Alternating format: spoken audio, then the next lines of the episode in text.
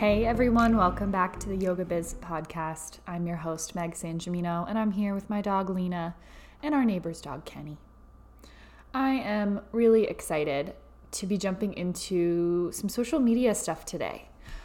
As you all know, I'm a big advocate for email marketing, but social media is a really, really awesome resource to grow your email list, to meet new students, to reach people in your local area. I like to think of social media as sort of like a networking event.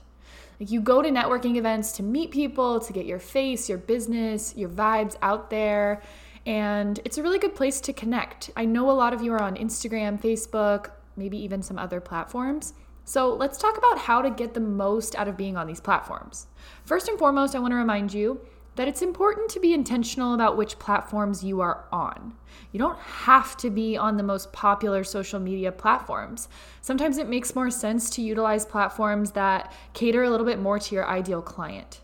So, some really important things to keep in mind is that Pinterest, YouTube are also search engines, and social media platforms. So make sure you're really pausing and thinking about where your ideal client might be looking for answers and resources.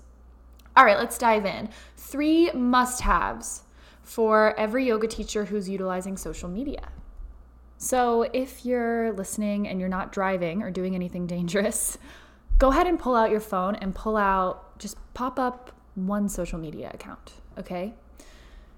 I'm going to walk you through three must haves. And honestly, these are some of the most common mistakes I see with yoga teachers, okay? The first one is a descriptive bio, whether this is on YouTube, Facebook, a Facebook group, Instagram, TikTok. Does your bio adequately describe who you are and what you do?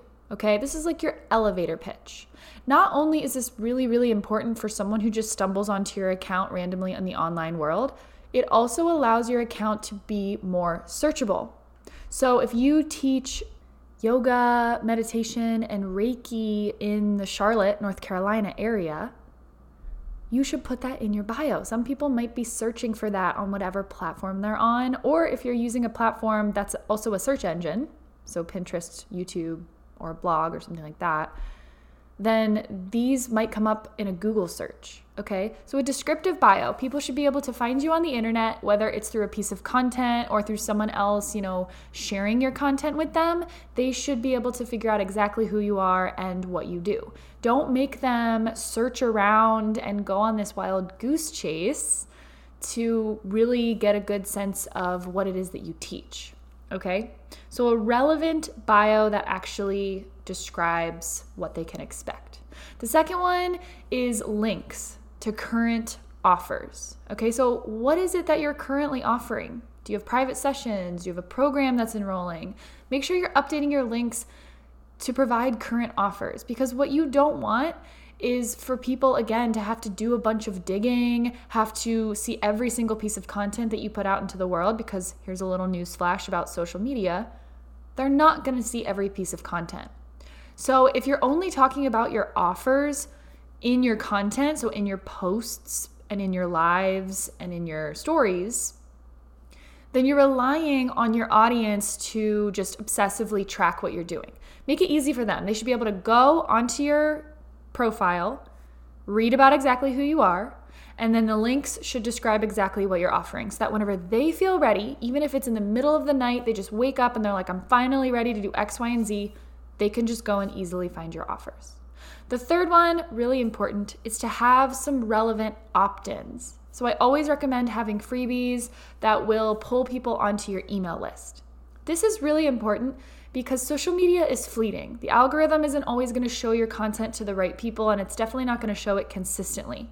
So, when you do happen to reach someone who's a good fit for your offers, make sure there's something right there in your profile that can pull them in that they can sign up for. That way, they're pulled onto your email list. Boom, you can reach them at any time. If you're looking to figure out a little bit more about how to do that, I have a lot of podcast episodes on growing your email list. You can go back to episodes 31, 32, 33, and 34 where I walk you through exactly how to do that, how, how to pull people, how to use landing pages to pull people onto an email list. But these are three must haves. Make sure you have a descriptive bio, links to your current offers, and relevant opt ins for your audience. Okay, I hope this was helpful for you. And just so you know, I am offering a limited amount of content audit and system reviews. So if you want me to personally take a look at your social media accounts, give you recommendations, and talk you through exactly what I recommend to really optimize and get the most out of your social media presence, just go down to the show notes and you can sign up, and I will be in touch. All right, everyone.